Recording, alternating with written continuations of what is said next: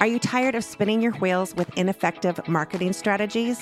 Do you dream of finding a way to grow your business while also giving back to your community? Well, have you thought about charitable auctions?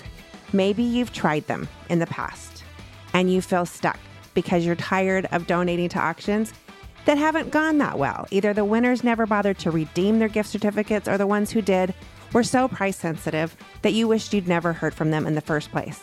Or maybe you've wanted to try auction marketing, but you don't know where to start, and the thought of a bunch of trial and error makes you want to lay down and take a nap. Well, we've just launched our brand new course, Rework Your Marketing with Charitable Auctions. In this course, you'll gain access to a comprehensive course that has been meticulously crafted over 18 years of our own trial and error in our portrait studio in the trenches of charitable auctions. In this course, we dive deep into the world of charitable auction marketing and uncovering the secrets to our success with this. From setting clear goals to identifying the best charities for your business, we'll show you how to navigate this powerful marketing strategy with confidence. But that's not all. You're also going to receive a treasure trove of exclusive resources, including customizable templates, vendor recommendations, and tracking spreadsheets.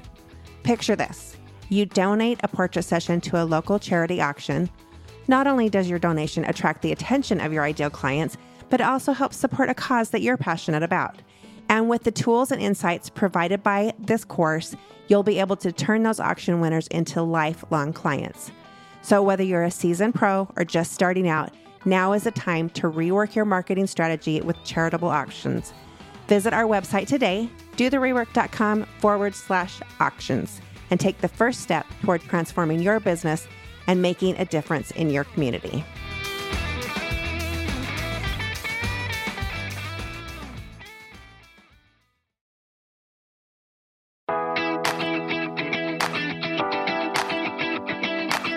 Welcome to the Rework with Allison Tyler Jones, a podcast dedicated to inspiring portrait photographers to uniquely brand, profitably price, and confidently sell their best work.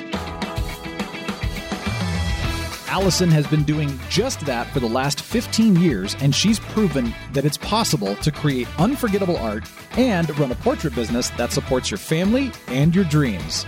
All it takes is a little rework. Episodes will include interviews with experts from in and outside of the photo industry, mini workshops, and behind the scenes secrets that Allison uses in her portrait studio every single day. She will challenge your thinking and inspire your confidence to create a profitable, sustainable portrait business you love through continually refining and reworking your business. Let's do the rework. Have you ever thought to yourself, man, I need to make some changes in my business, but I'm just scared and I don't know what's going to happen if I make those changes? What's going to happen with my clients? What's going to happen to my self confidence? Well, Julia Woods is no stranger to change. She's no stranger to transformation. And my conversation with her today is all about believe in yourself before you can believe in yourself and transformation in all of its forms business, life, everything. Can't wait for you to hear it.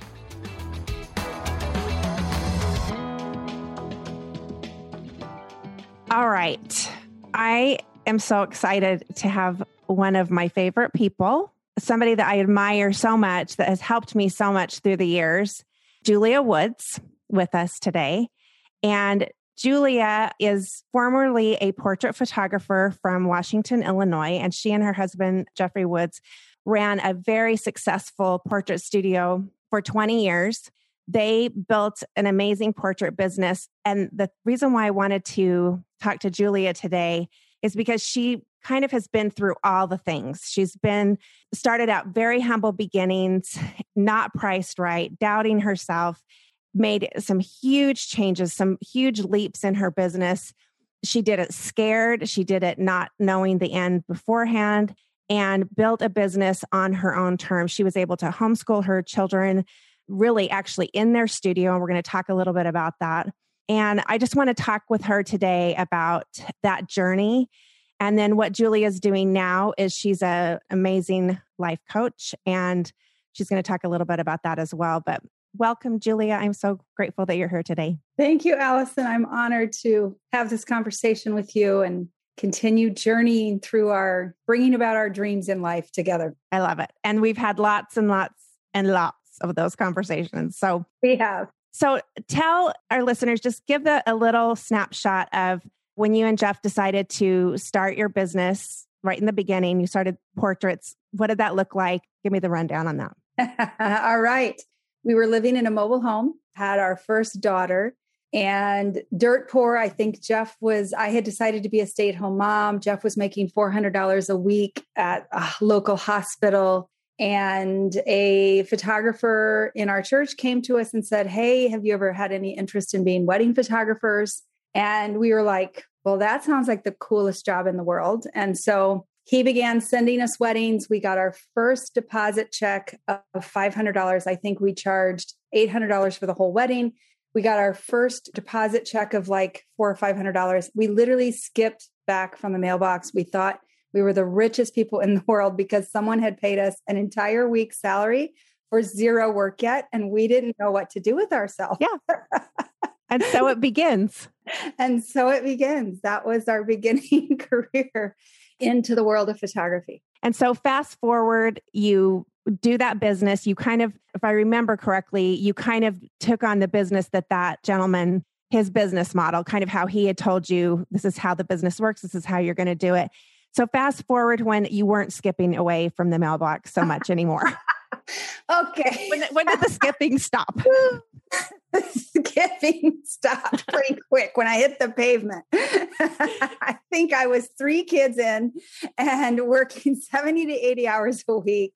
We were literally doing 50 weddings a year and about 100 portrait sessions a year and making no money. I was like, what in the heck? By that time, Jeff really wanted to quit his job, and we just couldn't figure out why there was no money left at the end of paying the bills. And you're working, but you're working like a dog. If you're doing weddings a year and 100 sessions, 100 portrait sessions, that's like you're never not working. I was like, take me back to the mobile home, $400 a week. At least I had a few hours to myself. And so, yeah, it was a hard reality of just uh, to see so much wasn't working, but we really were struggling to figure out what wasn't working. We just knew a lot wasn't working, but we had a hard time figuring out what wasn't working because we naturally wanted to make it out about us, right? I think as photographers, when you're putting your heart and soul into your work, it easily becomes about the ego and there's something bad, broken, or wrong with me. I'm just mm-hmm. not talented enough. That's what's not working. Mm. So we mm. stayed in that conversation in our minds for so long that it wasn't only that we we were working so many hours, we also were just beat down mentally of just feeling so bad, broken, or wrong with just who we were. So, in your mind, then at that point, it was if we were just better photographers that somehow we thought if our skills improved, if we could take better photographs, people would pay us more. Like all of a okay. sudden, they were just going to be like, oh, you're worth more. We'll pay you more than your price list oh, says oh, we're supposed to pay. Like, duh. Versus you actually charging more. Exactly. oh, okay. Yeah. What was the catalyst? When did it change? What changed? You know, what was the catalyst that changed for you? Well, the biggest thing that changed was we started getting education. We stopped looking to our mentor as the source for everything and started looking beyond that one mentor, which he was awesome. And it worked for him for some different reasons that we didn't realize a few. This is the photographer that had roped you into this business, right? Okay. Yeah. So we started going beyond him and you know, Jeff wound up going to a seminar that wound up going to one of the trade shows, getting connected to a lab. And the lab had a service where they had representatives that would come and connect with you individually as a studio to kind of look at what you were doing and give you some advice. So we connected with this mentor. Her name was Bonnie. It was through Burrell Color Lab. And she saw the stress I was under. And she was like, girlfriend, let me help you out. Yeah. she goes, You're doing it wrong. Problem is not your photography. You have no clue how to run a business. I was like, What? Have you seen our books? Look at all the business I'm getting. and she's like, You literally have no idea how to run a business. So I'm going to encourage you go spend some time with Anne Monteith. and so I went to my first seminar at Sandy Puch's studio in Colorado.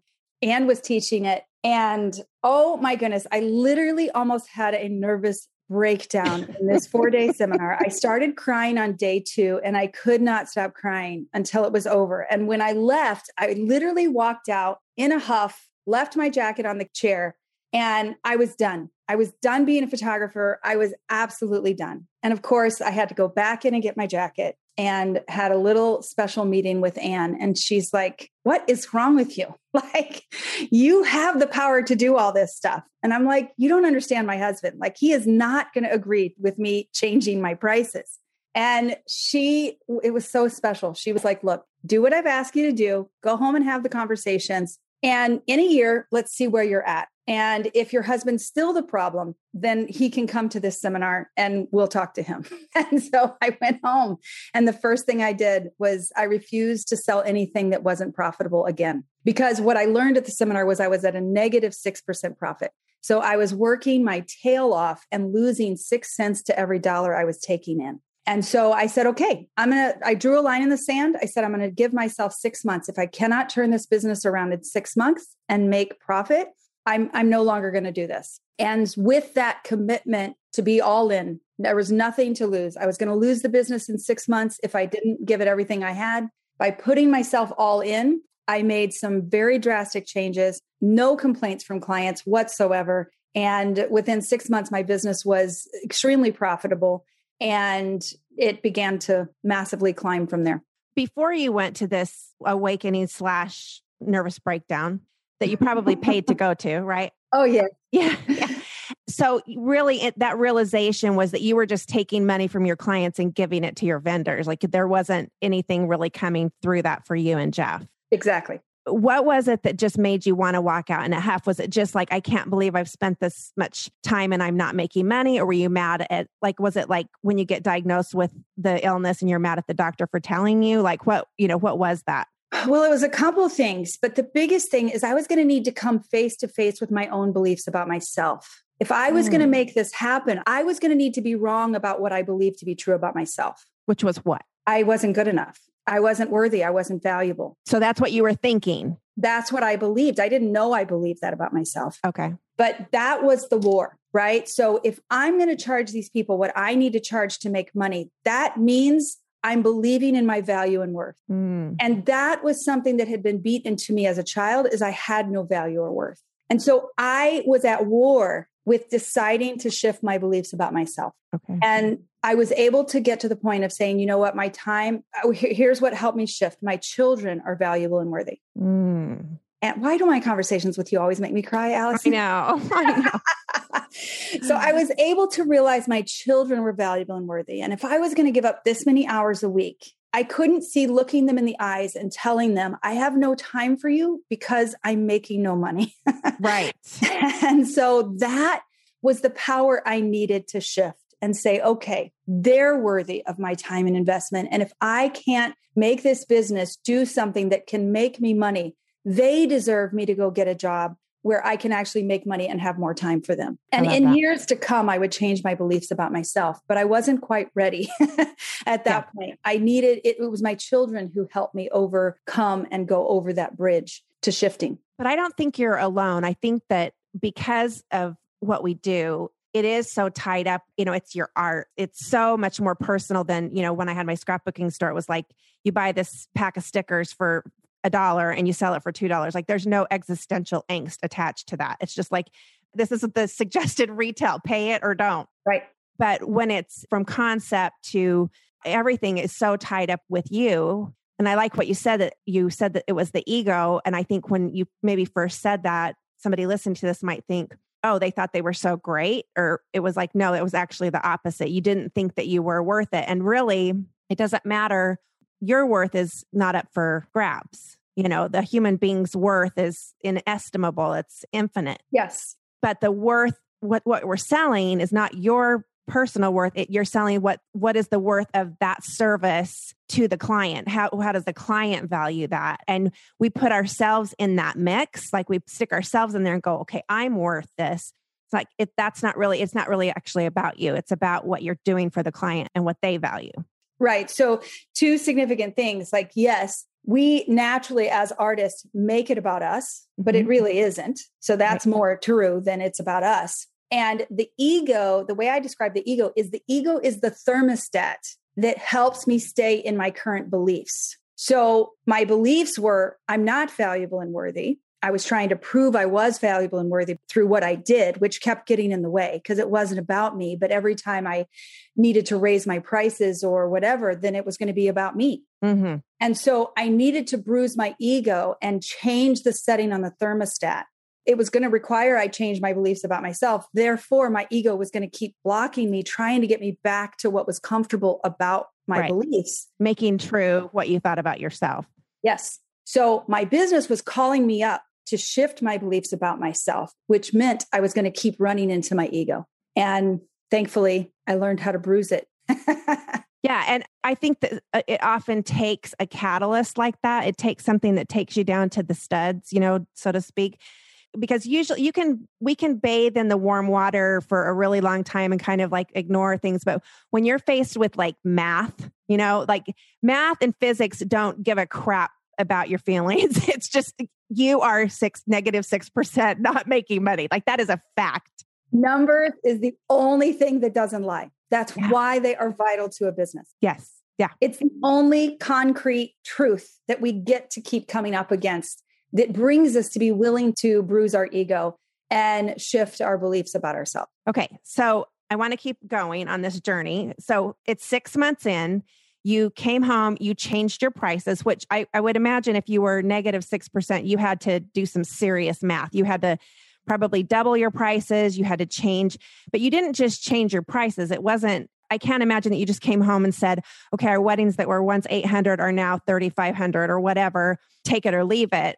Didn't there have to be some kind of infrastructure or way of speaking about that with your clients to not just allow you to say it to your, well, at least for me, I feel like whenever I make a big change like that, I have to know in my mind, like, okay, this is worth it and I'm not willing to do it for anything less. So that's like the very bottom. And then now, how am I going to present this to my client in a way that is like, doesn't sound like the guacamole is 250 extra, you know? yes.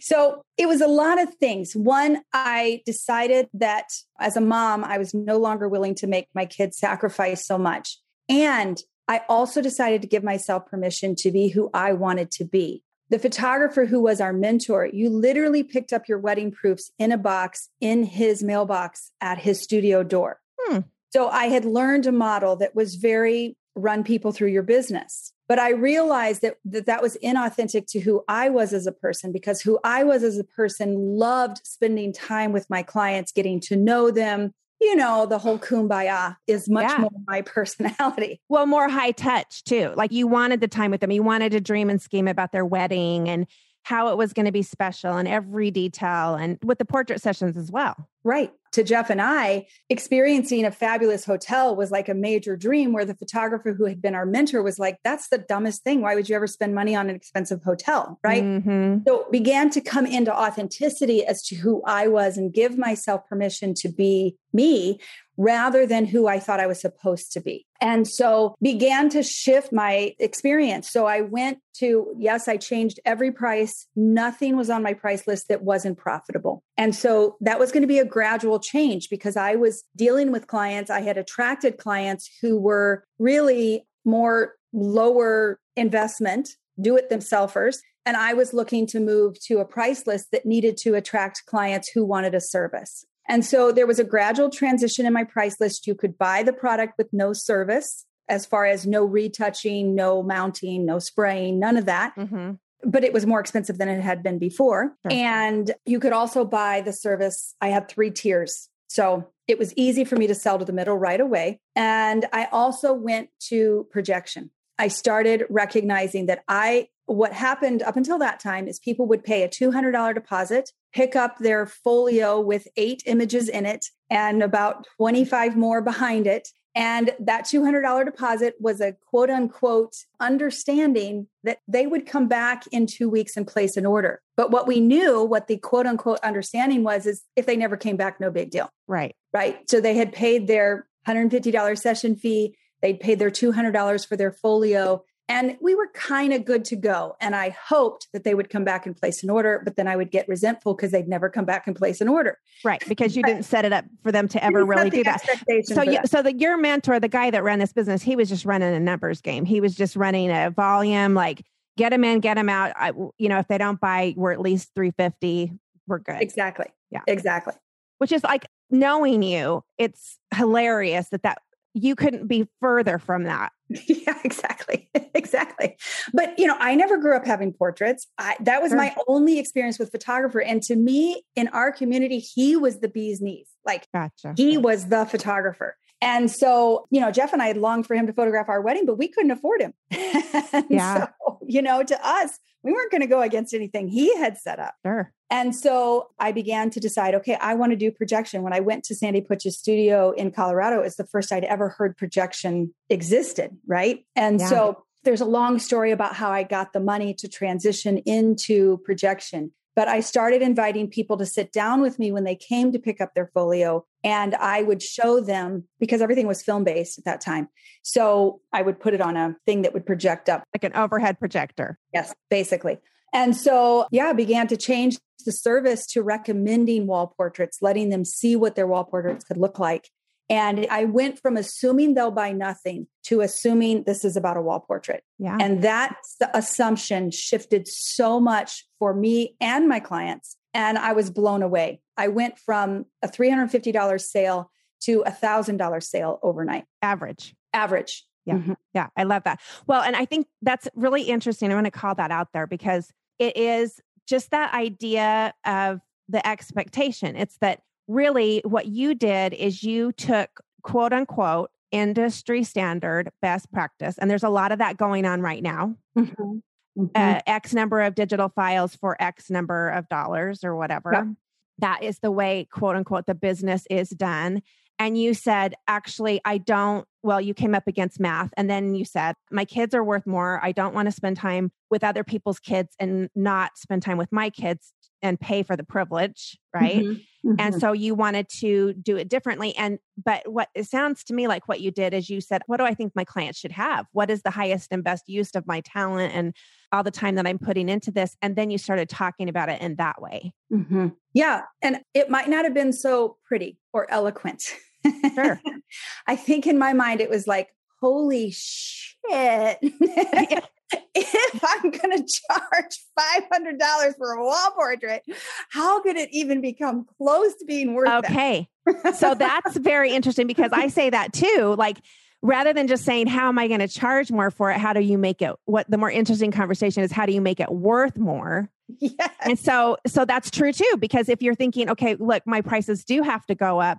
Well, you can't I don't think that just happens in isolation. There has to be a commensurate value come up, you know, with that. Yes. And one of the things that also was very instrumental for me is I thought about my client's pain point. So I was small town America, Washington, Illinois, 8,000 people. And I would see them in the grocery store, you know, and I would see them out at restaurants. And every time they'd see me, I'd feel their guilt and shame. And they would literally communicate about it. They're like, Oh, I've not gotten in touch with you. I really like my pictures, but I can't figure out which ones I like, which ones I want to order. Okay. So I stepped into their pain. Like, if I'm going to make this valuable and worthy, what is it they really want and need? And I realized what they wanted and needed was guidance.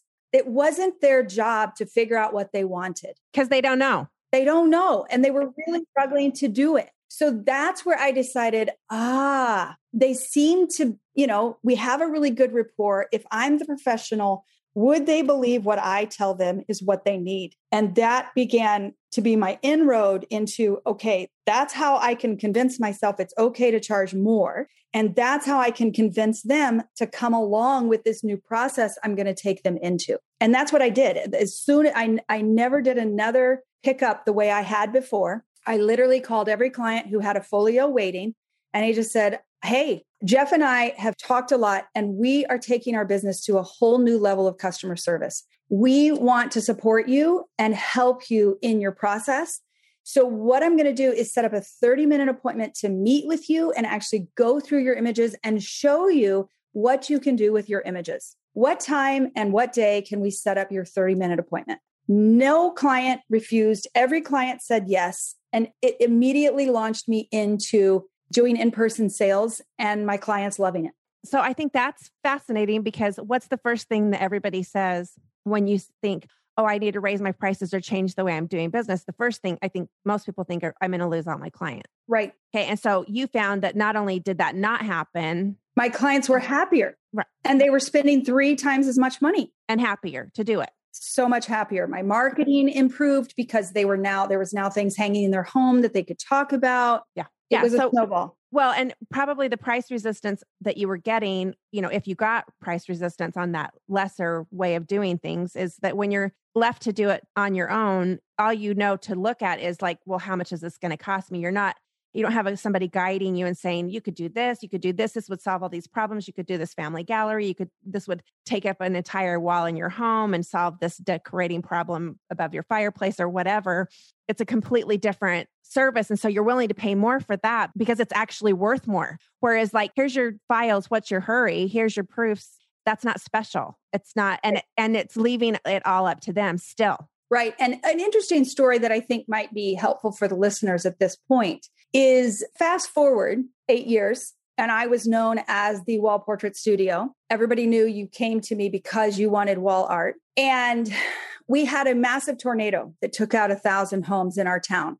And within hours of the tornado, I was getting calls from my clients of, hey, can you call my wife down and let her know you can replace our wall portrait and things like that. So, one wow. client, interestingly enough, she said, You know, it's interesting. I've done a lot of sessions through the years with different photographers. I came to you in the special moments. I came to you when my child was one. I came to you when we wanted the big family wall portrait. She goes, I went to a lot of other photographers for the in between things and I got digital files. My computer was blown away in the tornado. She said, I've not thought one time about going to any of those photographers and getting my images back that I lost in the tornado. The only one that I wanted to get back, the only ones I wanted to get back were yours. She said, wow. because they were a part of our home. Yeah. Interesting. She said they were a part of our daily lives and we want our daily life back. Mm, that's so good. And so that that probably just changed even the way you talked about it too. Well, yeah, it was just like, yep, that's why I do what I do. This has yeah. nothing to do with my value and worth.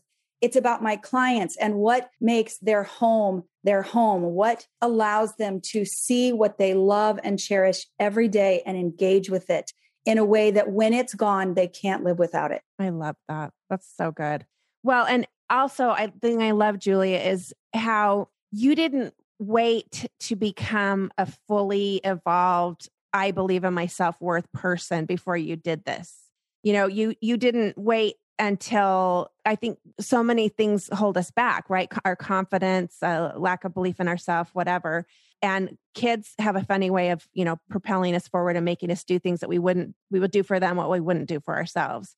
But i think it's interesting that you took that leap and said i'm doing this. This i'm i'm going to move forward. So tell me about that when it comes to okay i'm charging more. I want to attract quote unquote better clients what did that look like? Did your existing clients become better clients themselves? Like, so you didn't just get rid of all your old clients, you just changed the way you were doing and allowed them to come along with you if they wanted to. Yes. And I would say it was and with. Mm-hmm. My current clients became better clients because before I gave them nothing to talk about. Now that they had a service, they had something to talk about. They wanted to tell people about this great experience they just had they wanted to talk about the wall portraits on the wall, right? Mm-hmm. So now I was being talked about. And so that changed because so twofold. So one, they became better clients because they were getting a better service. They valued me more. They saw the pricing worth it. They trusted my opinion.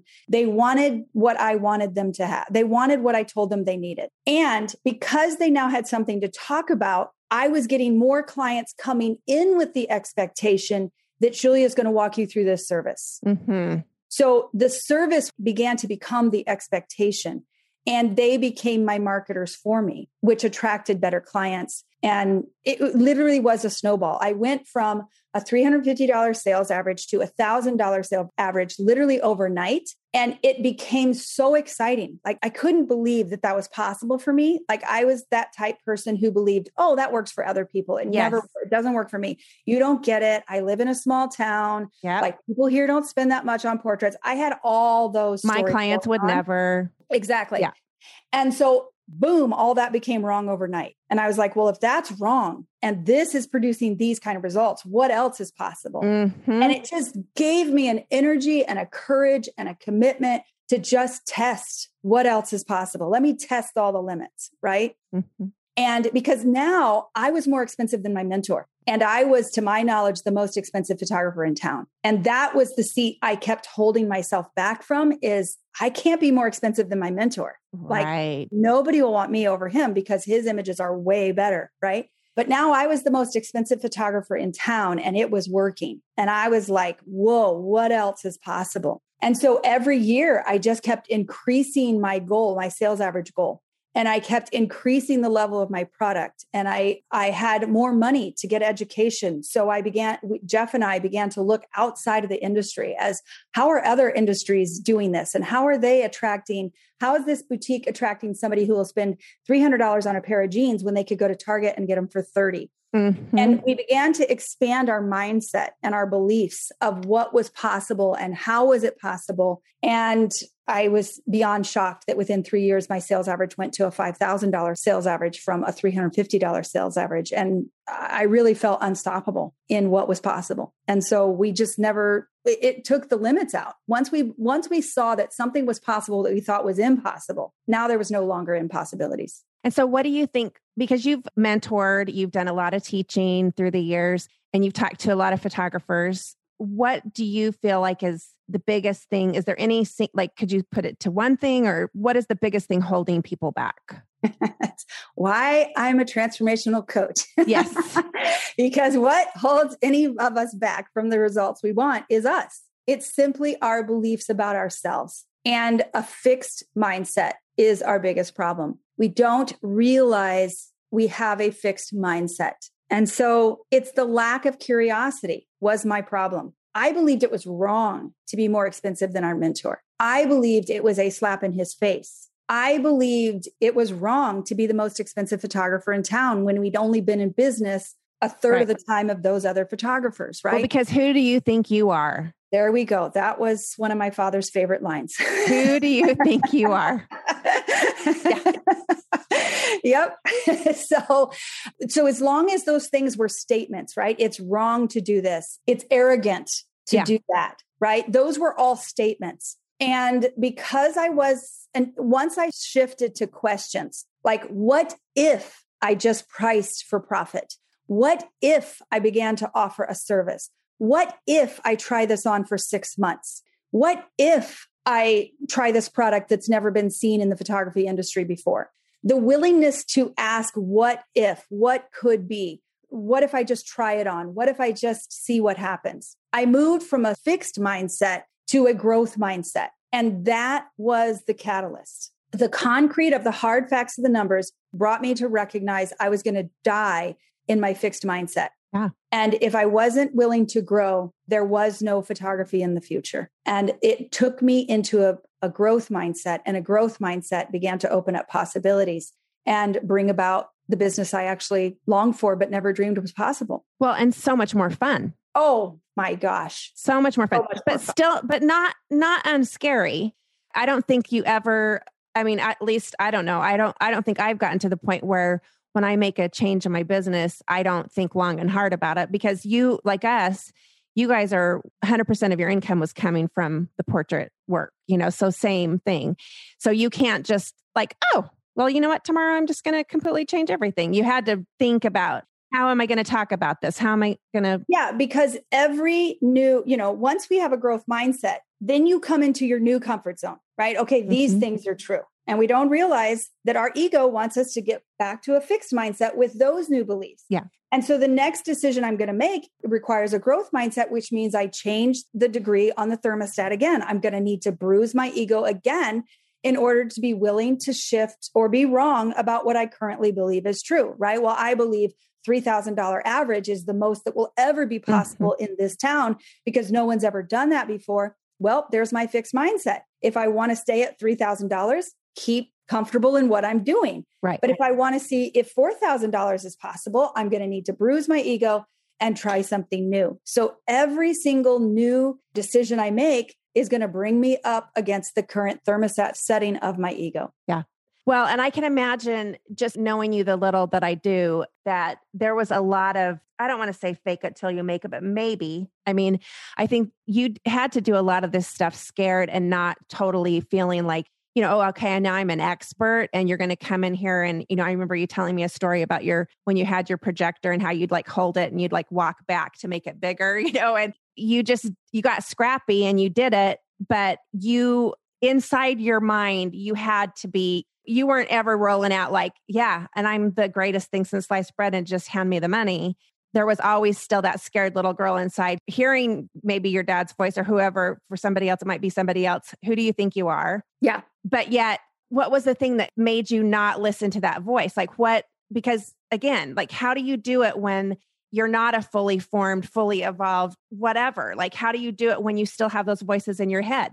You know, as a transformational coach, one of the things that comes up for a lot of my clients is the fraud message. I'm a fraud, right? Mm-hmm. That message has really never rung true for me. Somehow in my mind, I knew that anyone who does anything great had no idea what they were doing when they started. And so there's something that I encourage people to consider is to really investigate that message because there's nothing new you're going to do that doesn't require you do it not knowing how to do it. Mm-hmm. And one of the things my father made so much fun of me when I was a kid because I was I think 6 years old, wanted to go to a friend's birthday party. I think I was 9 and it was a bowling party. And he goes, "You don't even know how to bowl." I'm like, "You know what? I don't know how to bowl, but I think as long as I can figure out which hand to use, I'll figure it out."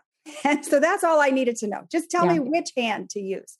And that's really my mentality in life. Like if I can just figure out the one next thing I need to do, yeah. the rest will start to come. And so it's that willingness to just be resourceful and say, I don't need to know every step. I just need to know the first step. And if I can face that one step, then I'll face the next step, then I'll face the next step. And the courage to try something new is a far bigger inspiration to clients, to the people around us, than sitting waiting in our fear to say, I got to know the next five steps, right? right? If you make a mistake, if you fall on your face in the first step, there's so much grace from people. Like nobody sure. waiting to tear you down, like the fraud message tells you. Yes. It's simply, wow, hey, own it. Like, you know what? I'm doing this for the first time. And thank you for your grace. I recognize that didn't work. Let me do it again. And people are ready to have all the grace for that in the world. Right. And you're willing to have that for somebody else, but we just don't have it very much for ourselves.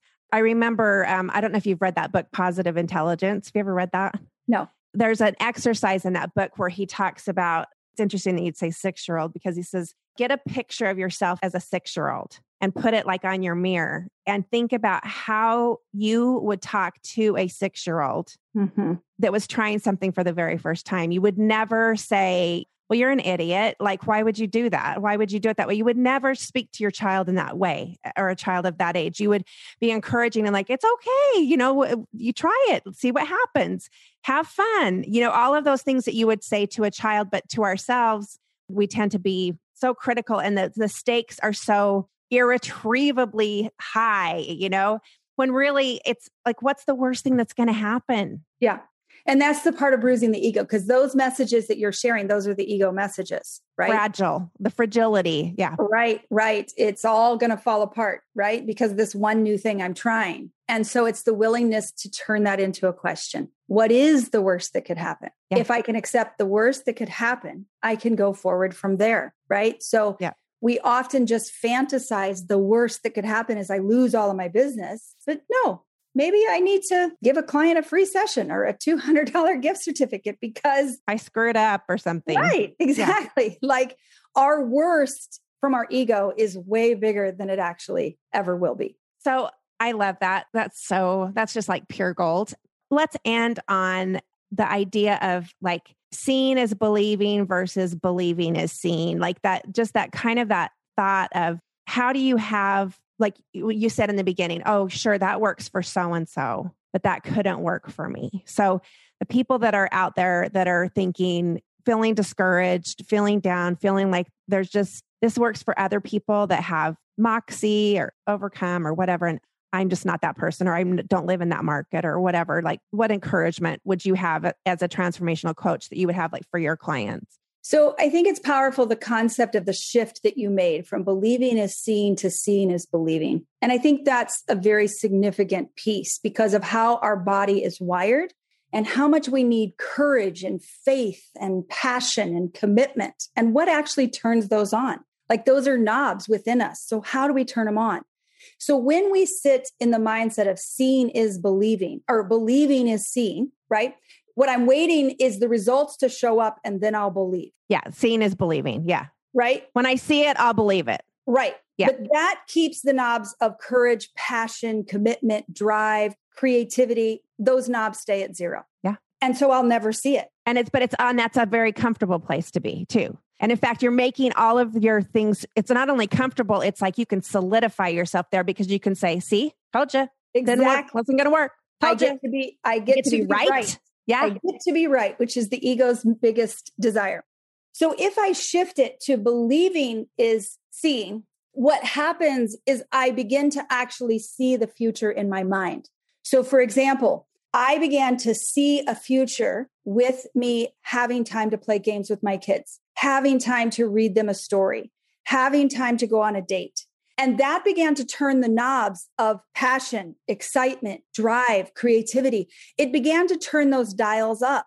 So all of a sudden, I had resource to begin to bring about a vision that I could see that allowed me to believe in the vision. And so it's very important to begin to vision what's the difference this change would make for you. Like, let yourself be in it. Imagine if you could get a thousand dollar sale, or imagine if you could get a three thousand dollar sale, or imagine if you could work 30 hours versus 60. Mm-hmm. Like, put yourself in those places of what's the outcome you want. And all of a sudden, the outcome becomes bigger than the fear. All of a sudden, you have a new ability to risk because you understand that the risk is going to be worth it. But when you're waiting to receive the results, you'll never find the power to take the risk. So true. And if you're going to solidify and be right about something, why not try to prove what you really want to have happen. So, like for you guys, it was, you know, I remember when we came to your studio, you had all these little kids, you know, you had that jungle gym room and the homeschool room. And so you were running your business, but your kids were there and in it with you. And now, not everybody would want to do it that way. With my seven, there's no way I could have, I would have killed myself, but, and them, but, but that worked great. And you were able to travel with them and you created a life that was just not perfect. Nobody's is perfect, but you created a life, a business on your own terms that if somebody had told you that a month in to the $800 wedding, you would have that could because you'd never seen that before. And so I think that's what's interesting to me is that very often we have to, oh, I see that somebody else has done that. I want to go do that. And really, I find that in my own life, the best things that I've brought about are things that I haven't seen there are things that I dreamed about, but like, well, nobody's doing that. Well, but what if I did? Yes. And I remember the very first time that we did a workshop with you guys, I, I remember the one on one time I like burst into tears and I'm like, I'm just afraid it's all going to go away. It's just a fluke. like some, uh, at some point, somebody's going to be like, oh, hold on a minute. No, I'm never paying you to do that again. Like, what was I thinking? Like, I, like the jig is up, it's over, you're a fake, we're done. And you were so tired, you were so exhausted because you'd probably listened to like, you know, 20 photographers complaining. And you just, I remember you just like wiped your hands over your eyes and you're like, Allison, it's not a fluke. You're going to be great, you know? And uh, really that, that kind of like your belief in me at that moment and you've always been such a champion that was just exactly what I needed. So I think that's valid too, right? We can't always be our own cheerleader. We have to find the people in our lives that that love us and that can see something in us that maybe we can't see at the time and yes. that can help us. We know what we want, sort of, but maybe somebody can from the outside can look and say, you know, Allison or Julia, you you have this. I can totally see this for you. And yeah. that you hang on to that in dark nights, you know. And so yeah. You have always been that for me. And uh, that's one of the reasons I wanted to have you on because I wanted more people to have the Julia Woods experience. and I can only imagine how amazing your the transformations that you've had for your clients because I know just the little that we've had together, you've just done great things for me. So I appreciate you so much. Thank you, Allison. And it was exciting. I, I do remember looking at your stuff, being like, my gosh, this girl has got this. And why can she not see that for herself? And then wasn't it like a week a week after you left, I got the email that's like, I just had my first $5,000 sale. I'm like, see, I told yeah. you. well, I know, but I went, I went home and I realized I had the moment that you did where I went home and I looked at my pricing and I'm like, there is no way that I could like it, it, like literally bold letters on the wall. There is no way I can charge this. There's no way that anybody will pay it. My mentor, the guy in my market who was the guy wasn't charging that much. I mean, it was all of those exact same things, but from a different perspective. And I remember you saying, but you did help me because you gave me a way to say, okay, if you don't feel like you can charge the full boat, then maybe you just don't do all the service. Like you don't do eye enhancements or, you know, there were a lot of things like don't do it in the sexy packaging or whatever, you know, just kind of take it back a little bit, but it still has to be profitable or else you won't be in business. Mm-hmm. And so mm-hmm. that I kept thinking of that. And I did that. That was over Memorial Day weekend. I remember 2006, clear as a bell. And I, I literally had stomach things like I had basically diarrhea for three days. And, I, and then I did my next appointment, I did it. And it was not, it wasn't like I wasn't going, okay, now the prices have changed and now it's this and whatever. It was just like, here's the thing, here's how we should do it. It's going to be great. I'm so excited.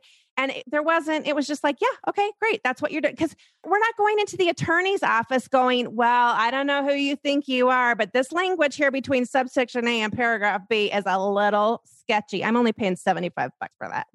you know, you just don't do it. They just ask it and you have an expert and you, it's just the done thing. So, yes you provided a vision for many, many in the industry for many years. And I so excited, so appreciative that you're here. Is there anything else that you would like our listeners to know to wrap it up with? Yeah, I just think I'm a living testament. You're a living testament of the common human voices we have in our head. And I just want to encourage people you're not alone. The stories you tell yourself, they're probably most people tell themselves those same stories. So, would you just consider that they're not your messages, they're just human messages? And you can overcome them. You can shift those messages and build the business that you long to build if you're willing to simply take one step, one step at a time, and follow your heart, follow your vision of what would make this, you know, when you want to make that change, what's the outcome you're going to have? Uh, what will that outcome actually be like? And go for it. If it doesn't work, no problem. You can shift it. The change you're making doesn't have to be the be all end all. You can try it for a month. And if it doesn't work, do something different. So true. And I think the beauty of that is that because those are all human messages and we have common things, but we are still so unique that when you fully step into who you truly are, you're not like anybody else. So you yes. you go from being, oh, I should do it like Julia, or I should do it like Allison, or I should do it like Tim Walden, or whoever, and you actually become the fullest version of who we are is unique because yes. nobody like us. And that's the most fun. That's the right. most exciting because then you're like, it's not hard to sell because you're like, I don't have to pretend to be anybody else. I don't have to talk like anybody else. I can just talk like me. You know, I can talk, be snarky, sarcastic, funny and blunt and you can get in with your airy fairy like kumbaya let's all sit in my lap and let me braid your hair while i tell you how great you are you know?